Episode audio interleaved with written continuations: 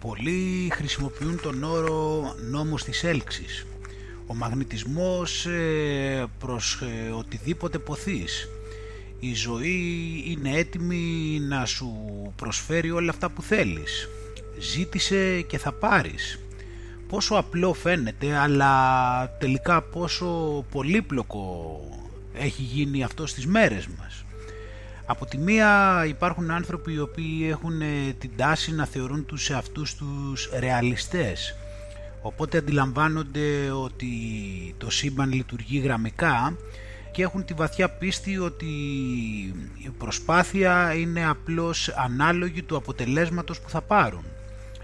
Οπότε σύμφωνα με αυτή την εντύπωση δεν υπάρχει πιθανότητα να φτάσεις σε κάποιο αποτέλεσμα αν βάλεις οτιδήποτε λιγότερο από τον κόπο τον οποίο έχεις υπολογίσει ότι χρειάζεται. Πολλές φορές, ας πούμε, ούτως ώστε να φτάσεις κάποια στιγμή στη ζωή σου στο σημείο στο οποίο να μπορείς να, χαλαλώ, να χαλαρώσεις, θα πρέπει πρώτα να έχεις δουλέψει για όχι λιγότερο από σαράντα χρόνια επί σαράντα ώρες την εβδομάδα. Ή για αυτούς υπάρχουν πάρα πολλά πράγματα που όχι, όχι, δεν γίνεται γιατί αυτό είναι μη ρεαλιστικό.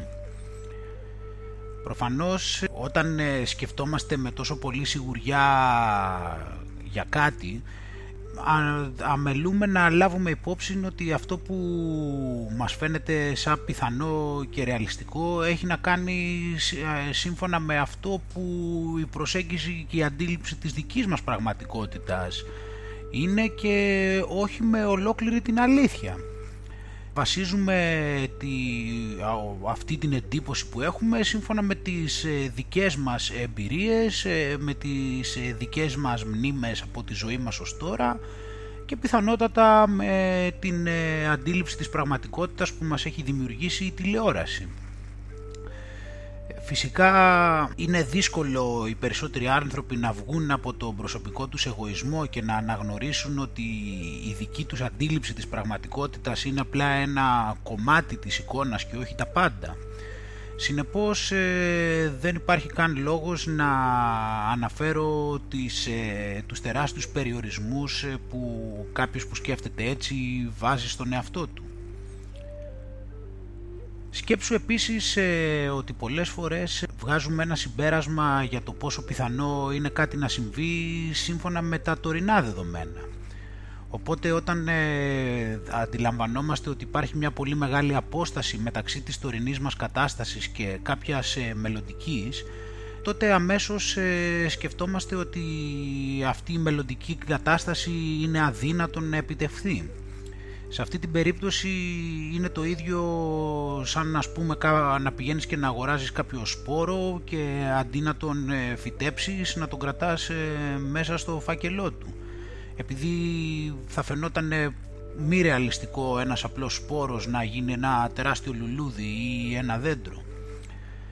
Παρ' όλα αυτά οι άνθρωποι δεν θα το κάνουν αυτό γιατί ξέρουν ότι τα λουλούδια θα φυτρώσουν, γιατί στην αντίληψη της πραγματικότητάς τους έχει δημιουργηθεί η σιγουριά ότι κάτι τέτοιο μπορεί να γίνει. Επειδή έχουν δει πολλές φορές κάτι τέτοιο να συμβαίνει δίπλα τους ή το, όλοι το θεωρούν δεδομένο. Αλλά τι γίνεται όταν μιλάμε για ανθρώπους? Είναι τόσο δύσκολο να αντιληφθούμε ότι οι ίδιες διαδικασίες συμβαίνουν και στους ανθρώπους και ότι μάλιστα οι άνθρωποι εξελίσσονται σε πολύ μεγαλύτερη ποικιλότητα κιόλας σε σχέση με κάποια λουλούδια. Ή όταν κάποιος σκέφτεται με κάποιο παρόμοιο τρόπο απλά μας φαίνεται περίεργο ή αντικοινωνικό. Προφανώς η ιδέα ότι μπορείς να ζητήσεις κάτι και απλά να το έχεις φαίνεται παράλογη σε έναν ο οποίος σκέφτεται εντελώς γραμμικά. Με τον τρόπο που το έχω αντιληφθεί φαίνεται αδύνατο να ξεφύγεις από την εσωτερική όπως και εξωγενή πίεση που σου δημιουργεί για το πώς αντιλαμβάνεσαι την πραγματικότητα. Αυτό που έχω δει να συμβαίνει είναι οι άνθρωποι συνήθως να πηγαίνουν προς δύο διαφορετικές κατευθύνσεις. Κάποιοι δεν ξεκινούν ποτέ τίποτα και απλώς συνεχίζουν να κάνουν ακριβώς τα ίδια και τα ίδια πράγματα, επειδή μετά από σκέψη ε, είτε υποθέτουν ότι οι ιδέες τους έχουν πολύ μικρές πιθανότητες να συμβούν, μιας και απέχουν πάρα πολύ από την τωρινή τους κατάσταση, ε, είτε απλώς ε, καθυστερούν και δεν ε, βάζουν πολύ, δεν μπαίνουν σε δράση, οπότε στο τέλος ε, αυτό, του, ε, αυτό τους κρατάει και σε μια αρνητική σπήρα. Από την άλλη, υπάρχουν άνθρωποι που φαίνεται πως έχουν μεγαλύτερη τάση στο να είναι ανοιχτοί σε αυτό που λέμε έτσι πνευματικές ιδέες. Το να είσαι ανοιχτός προφανώς είναι ένα στοιχείο το οποίο είναι ιδιαίτερα χρήσιμο, ε, όμως ε, και αυτό νομίζω πως είναι κάτι το οποίο χρειάζεται να γίνεται με μέτρο. Οπότε σε αυτή την περίπτωση βλέπω πολλούς ανθρώπους που έχουν τη λανθασμένη αντίληψη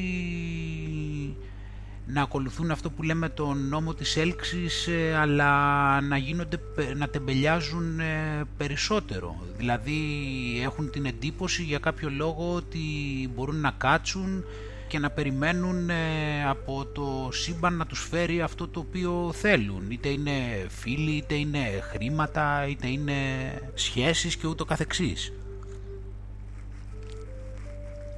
Αυτή η προσέγγιση πάντα μου φαινόταν ότι είτε προερχόταν από απόγνωση, είτε ήταν μια δικαιολογία για να διατηρηθούν στη βαρεμάρα.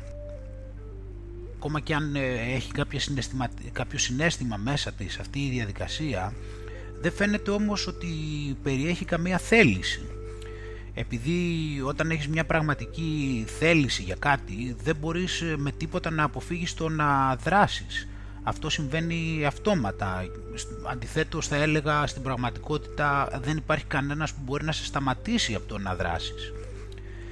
Συνεπώς, κάθε σκέψη για, το, για τους νόμους της έλξης δεν μπορεί να είναι προτεραιότητα. Προτιμούμε να ζητάμε μοναχά λοιπόν σε αυτή την περίπτωση, γιατί είτε δεν θέλουμε να ξοδέψουμε ενέργεια, είτε δεν έχουμε την αυτοπεποίθηση ότι μπορούμε να κάνουμε κάτι, οπότε απλώς περιμένουμε κάποιον ή κάτι να μας το προσφέρει.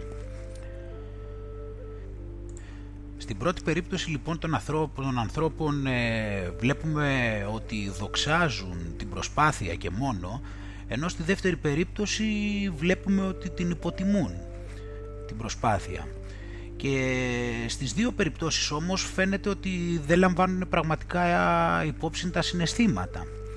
Στην πρώτη περίπτωση, επειδή στη γραμμική σκέψη τίποτα δεν έχει να κάνει με αυτά και βασίζεται πλήρως σε υπολογισμούς και βλέπει μόνο την προσπάθεια σαν αιτία για οποιοδήποτε αποτέλεσμα, ενώ στη δεύτερη περίπτωση δεν αφήνουν πραγματικά τα συναισθήματά τους να εξελιχθούν και να δημιουργήσουν τα, συνεπι... τα αντίστοιχα αποτελέσματα. Στην ουσία τα μπλοκάρουν και απλά περιμένουν τα αποτελέσματα να έρθουν από μόνα τους.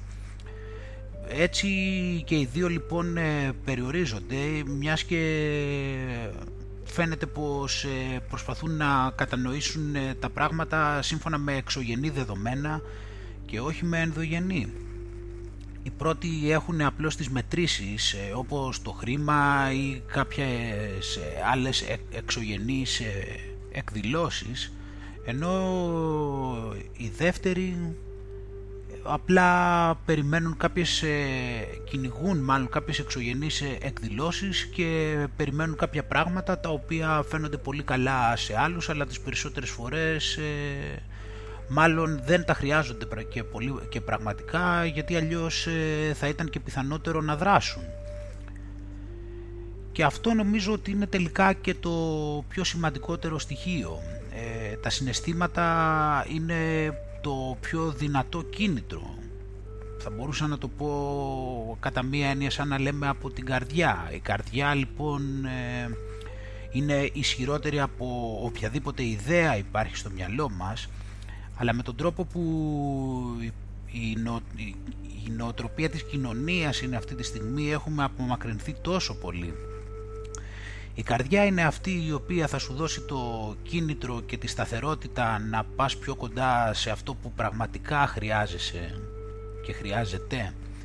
Αυτή είναι η οποία θα σε καθοδηγήσει όταν το μυαλό σου δεν μπορεί να δείξει κάποια σταθερότητα, ειδικότερα όταν περνάει ο καιρός και χάνεται η συγκέντρωσή του. Έτσι λοιπόν ο νόμος της έλξης δεν χρειάζεται να είναι κάτι που έχει να κάνει με μάγια ή με φόκους πόκους. Υπάρχει μια πιο ρεαλιστική προσέγγιση στην πραγματικότητα. Επίσης δεν είναι και κάτι καινούριο. Κάθε παλιά φιλοσοφία και θρησκεία έχει εξηγήσει ξεκάθαρα πώς λειτουργεί, οπότε το να το θεωρούμε ότι είναι κάτι που υπάρχει τα τελευταία χρόνια είναι εντελώς λάθος. Τα πάντα λοιπόν πρώτα έχουν συλληφθεί στο μυαλό, έτσι δεν είναι? Όταν ένας μουσικός θέλει να γράψει ένα μουσικό κομμάτι και το συλλαμβάνει, ε, δεν είναι ακόμα, δεν έχει έρθει προφανώς ακόμα η στιγμή που να μπορεί κάποιος να το ακούσει στο τρισδιάστατο, τρισδιάστατο κόσμο που ζούμε, έτσι δεν είναι? Αλλά από κάποια στιγμή και μετά, με τον τρόπο που αντιλαμβανόμαστε το χρόνο στις τρεις διαστάσεις, τότε αυτό το μουσικό κομμάτι εμφανίζεται και τότε λοιπόν όλοι εμείς οι άλλοι μπορούμε πλέον να το ακούσουμε. Υπάρχουν όμως κάποιες διαδικασίες στο μεταξύ και απλώς στο τέλος μπορούμε να δούμε το, την εκδήλωση του αποτελέσματος. Κατά κάποιο τρόπο όμως αυτό το μουσικό κομμάτι υπήρχε ακόμα και πιο πριν από τη στιγμή που εμείς μπορούσαμε να το ακούσουμε. Ο μουσικός είχε μια πολύ, ένα πολύ συγκεκριμένο πόθο και μια ειλικρινή αυτοπεποίθηση ότι μπορεί να το κάνει. Οπότε αναπόφευκτα αυτό το κομμάτι κάποια στιγμή θα έκανε και την εμφάνισή του σε εμάς. Κατά μία έννοια λοιπόν θα, πούμε ότι, θα μπορούσαμε να πούμε ότι το ζήτησε και στη συνέχεια το πήρε. Αυτό λοιπόν είναι ένα πολύ απλό παράδειγμα και παρότι εμείς νομίζουμε ότι η ζωή είναι πολύ πιο πολύπλοκη. Ας προσπαθήσουμε λοιπόν να δούμε σε μεγαλύτερη κλίμακα όλο αυτό και να δούμε τελικώς ποια ήταν τα στοιχεία τα οποία έκαναν αυτόν τον μουσικό επιτυχημένο στο να αποκτήσει αυτό το οποίο πόθησε. Καταρχήν λοιπόν ήταν συγκεκριμένος, ήξερε τι τύπου κομμάτι ήθελε να φτιάξει και με ποια χαρακτηριστικά στοιχεία. Δεν μπορούσε να φτιάξει κανένα κομμάτι αν το άφηνε απλώς όλο αυτό στην τύχη ή ήταν πάρα πολύ αόριστος. Αφού λοιπόν έλαβε όλα τα στοιχεία υπόψη του, άρχισε να το γράφει και να παίζει, με αυτό, να παίζει το κομμάτι στα στοιχεία του. Σε αυτή τη διαδικασία η δημιουργικότητά του, οι ιδέες, οι πληροφορίες, η εμπειρία του, η διαίσθησή του, τα οποία χρειαζόντουσαν για το δημιούργημα αυτό συνετέθησαν και δημιούργησαν αυτό το συγκεκριμένο αποτέλεσμα που εμείς μπορούμε να ακούσουμε. Επίσης το βίωσε πριν το δημιουργήσει. Κατά τη διάρκεια της διαδικασίας που το έφτιαχνε, αυτός το βίωνε παρότι δεν υπήρχε. Ήταν στο μυαλό του και κατά μία έννοια μπορούσε να το ακούσει παρότι δεν υπήρχε σαν κομμάτι. Επιπλέον είναι αυτός ο άνθρωπος, από, τη στιγμ... από την αρχή δηλαδή έλαβε σαν δεδομένο ότι έχει την ικανότητα να φτιάξει αυτό το κομμάτι. Ζει λοιπόν σε μια πραγματικότητα που είναι ένας μουσικός ο οποίος μπορεί να το δημιουργήσει αυτό. Ακόμα το ήθελε πραγματικά. Ήταν ένας λόγος για αυτόν προφανώς για να το φτιάξει. Ίσως να ήταν τα χρήματα, ίσως να ήταν η δόξα, ίσως να ήταν η αγάπη για τη δημιουργία. Αλλά όπως και να έχει, είχε επαρκή θέληση και κίνητρο ώστε να τελειώσει αυτό το δημιούργημα. Αυτά λοιπόν είναι πολύ σημαντικά ούτως ώστε να διατηρήσουν κάτι σε βάθος χρόνου. Αν οι λόγοι είναι εξωγενείς, είναι πολύ πιθανό ότι αργά ή γρήγορα το κίνητρό μας ε, τελειώνει. Αντιθέτως, ε, αν οι λόγοι είναι ενδογενείς, σαφέστατα υπάρχουν πολύ περισσότερες πιθανότητες να ολοκληρώσουμε και να φτάσουμε εκεί που ποθούμε σε βάθος χρόνου.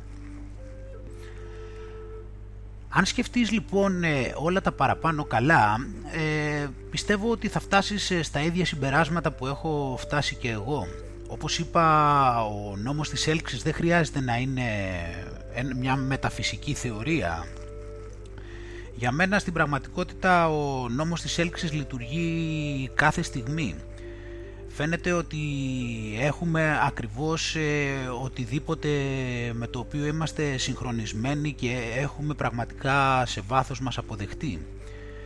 Όλοι μας φαίνεται πως παίρνουμε αυτό που πραγματικά μας αξίζει σύμφωνα με αυτό που πραγματικά είμαστε. Αυτό δεν σημαίνει ότι εμείς το δεχόμαστε αυτό ή το αντιλαμβανόμαστε με τον ίδιο τρόπο. Αν όμως ε, κοιτάξουμε με ειλικρίνεια τις συνθήκες με, για τις, με τις οποίες ζούμε, νομίζω ότι είναι αναπόφευκτο ότι θα φτάσουμε σε αυτό το πολύτιμο μάθημα και συμπέρασμα. Όταν για παράδειγμα ποστάρεις memes ε, για το πόσο χαρούμενος ε, ή χαρούμενη είσαι που είναι Παρασκευή, Ε, αυτό σημαίνει ότι έχεις ε, αποδεχτεί ότι όλες οι υπόλοιπες μέρες της εβδομάδας είναι λυπηρές. Αυτή είναι η πραγματικότητα που έχεις αποδεχτεί και αυτά είναι και τα αποτελέσματα τα οποία έλκεις. Συνεπώς ε, δεν μπορείς να αποφύγεις να ζεις σε αυτή την πραγματικότητα α, εκτός κι αν ε, αλλάξεις το πώς ε, αντιλαμβάνεσαι τη ζωή. Όταν ας πούμε μετράς αντίστροφα για τα Χριστούγεννα ή για κάποια άλλη γιορτή, ε, αυτό σημαίνει ότι το μεγαλύτερο μέρος της ζωής σου είναι βαρετό και απλώς ε, περιμένεις κάποια εξαίρεση ούτως ώστε να την κάνει ενδιαφέρουσα. Ζεις λοιπόν ε, κάτω από το νερό και απλώς περιμένεις ε, κάποιες ευκαιρίες για να βγάλεις το κεφάλι σου έξω και να πάρεις λίγο αέρα. Σου φαίνεται λοιπόν περίεργο ότι να αλλάξει ποτέ αυτή η κατάσταση και να μην συνεχίσεις να έχεις όλα αυτά τα οποία έχεις αποδεχτεί έτσι την πραγματικότητά σου. Αλλά ας πούμε ότι δεν δέχεις αυτή την πραγματικότητα και θέλεις κάτι άλλο. Μπορείς να εξηγήσεις συγκεκριμένα ή είναι απλώς μια γενική ιδέα? Θα μπορούσε λοιπόν ο μουσικός του παραδείγματος ε, να δημιουργήσει ένα μουσικό κομμάτι απλά βασιζόμενο σε γενικές και αόριστες ιδέες, όπως για παράδειγμα απλώς θέλω να φτιάξω ένα reggae κομμάτι? Θα χρειαζόταν να είναι πιο συγκεκριμένος ε, ούτως ώστε να μπορέσει να φτάσει στο σημείο να το δημιουργήσει αυτό. Έτσι είναι λοιπόν ε, και οι ανάγκες και οι πόθοι μας. Δεν μπορείς να λες ότι απλά θέλω φήμη ή απλά θέλω χρήματα. Χρειάζεται να βάλεις τις συγκεκριμένες συνθήκες μέσα σε αυτό. Δεν το αντιλαμβάνεσαι τώρα ότι είναι ξεκάθαρο? Παρ' όλα αυτά, αυτό μπορεί να παραμείνει απλά μια ιδέα στο μυαλό σου, καθώς είναι πολύ μακριά και πάλι από την πραγματική εμπειρία. Δεν έχεις, γιατί ακόμα και αν δημιουργήσεις την ιδέα συγκεκριμένα στο μυαλό σου, δεν έχεις ακόμα βάλει σε δράση την καρδιά σου. Οπότε οτιδήποτε χρειάζεσαι, χρειάζεται και απαραίτητα να έρχεται και σε σύνδεση με μια πραγματικά βαθιά θέληση που έχεις. Αυτή η θέληση θα είναι το κίνητρο σε στιγμές που μπορεί να νιώθεις ότι δεν έχεις δυνάμεις ή ότι δεν έχεις τόσο πολύ πόθο για αυτό. Αλλά όπως βλέπεις, όπως μπορείς να καταλάβεις, δεν μπορούμε απλά να τα γεννήσουμε τα συναισθήματα. Γι' αυτό λοιπόν χρειάζεται να είσαι ο πραγματικός σου εαυτός και να εμπιστεύεσαι της διαίσθησής σου και τις πραγματικές και ειλικρινείς σου ανάγκες. Γιατί αν αυτό που κάνεις έχει ένα πραγματικά συναισθηματικό αντίκτυπο για εσένα και για την αυθεντικότητά σου, τότε τα συναισθήματα θα είναι ισχυρότερα και αυτά θα είναι που θα σε διατηρούν στο μονοπάτι σου. Αυτό, δου, αυτό δουλεύει μαζί και με κάτι ακόμα σημαντικότερο. Όπως είπα, αυτός ο μουσικός ε, ζει σε μια πραγματικότητα στην οποία μπορεί να δημιουργήσει αυτό το κομμάτι και γι' αυτό και το δημιούργησε. Έτσι λοιπόν λειτουργεί και ο νόμος της έλξης. Μπορεί να πω ότι εγώ ότι θέλω ένα δισεκατομμύριο λίρες στο τραπεζικό μου λογαριασμό, αλλά παρέχω πραγματικά τις υπηρεσίες ή τα προϊόντα τα οποία μπορούν να δημιουργήσουν το αντίστοιχο κέρδος. Μπορεί να λέω ότι θέλω να έχω τριακόσιους κοντινούς φίλους, αλλά συμπεριφέρομαι στη ζωή μου με τρόπο που να μπορώ να έχω τριακόσιους κοντινούς φίλους. Ξέρω πραγματικά πώς είναι το να ζεις σε αυτήν την πραγματικότητα. Ούτως ώστε λοιπόν να συγχρονιστείς σε μια πραγματικότητα που ποθείς, χρειάζεται να ξεκινήσεις να δημιουργείς αυτήν την πραγματικότητα και να τη βιώνεις στο μυαλό σου. Χρειάζεται να αρχίσεις να φαντάζεσαι πώς είναι να βρίσκεσαι σε αυτή την πραγματικότητα. Να προσπαθήσεις να αισθανθείς πώς αισθάνεται κάποιος που βρίσκεται σε αυτή την κατάσταση. Τι φίλους έχει, πώς αντιμετωπίζει τα γεγονότα τα οποία του συμβαίνουν, πού ζει, τι σχέσεις έχει με τους άλλους ανθρώπους, πώς ξεκινάει η μέρα του και οτιδήποτε άλλο. Αυτό είναι το οποίο βάζει και το συγκεκριμένο στα πλαίσια που μιλήσαμε πριν. Σε όλα αυτά χρειάζεται να προσπαθήσεις να αισθανθείς ε, ότι είσαι ήδη σε αυτή την πραγματικότητα στην οποία θα ήθελες να είσαι τώρα. Όχι απλά να την ε, αισθάνεσαι σαν να είναι κάποια ταινία που τη βλέπεις ε, σε ένα κινηματογραφικό πανί. Όσο περισσότερο λοιπόν ε, βάζεις τον εαυτό σου σε αυτή την πραγματικότητα όσο περνάει ο χρόνος, τόσο περισσότερο και θα συγχρονίζεσαι με αυτή. Θα αρχίσεις να αποδέχεσαι πιο εύκολα ιδέες που έχουν να κάνουν με αυτή την πραγματικότητα και θα σου φαίνονται όλο και πιο φυσιολογικά όλα αυτά. Αυτό θα επηρεάζει σαφέστατα και τον τρόπο που συμπεριφέρεσαι σε όλη σου τη ζωή. Όπως είπαμε, αυτή η ιδεατή πραγματικότητα θα έρχεται όλο και πιο κοντά στην πραγματικότητα που ήδη έχεις. Γιατί σε βάθος χρόνου το μυαλό κιόλας δεν μπορεί να ξεχωρίσει τη διαφορά μεταξύ της πραγματικότητας που ζεις και της ιδέας που έχεις για την πραγματικότητα. Βλέπεις, με αυτόν τον τρόπο θα γίνεσαι ο άνθρωπος που έχει αυτή την πραγματικότητα και τη βιώνει.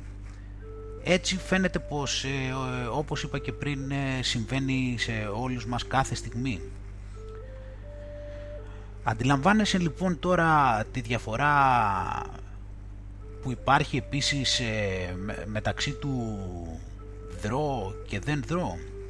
Δεν είναι ότι σε αυτή την περίπτωση ότι βγάζουμε απ' έξω τη διαδικασία, τον κόπο ή την προσπάθεια, γιατί η πραγματικότητα είναι ότι όταν ξεκινήσεις να δημιουργείς μια πραγματικότητα στο μυαλό σου, τότε και αυτομάτως ξεκινάς να δράς και να προσπαθείς να πηγαίνεις προς αυτή την πραγματικότητα, γιατί γίνεσαι αυτός ο άνθρωπος, επειδή οι συμπεριφορές σου ξεκινάνε τώρα να γίνονται πιο συνεπείς με αυτή τη νέα πραγματικότητα που ποθείς.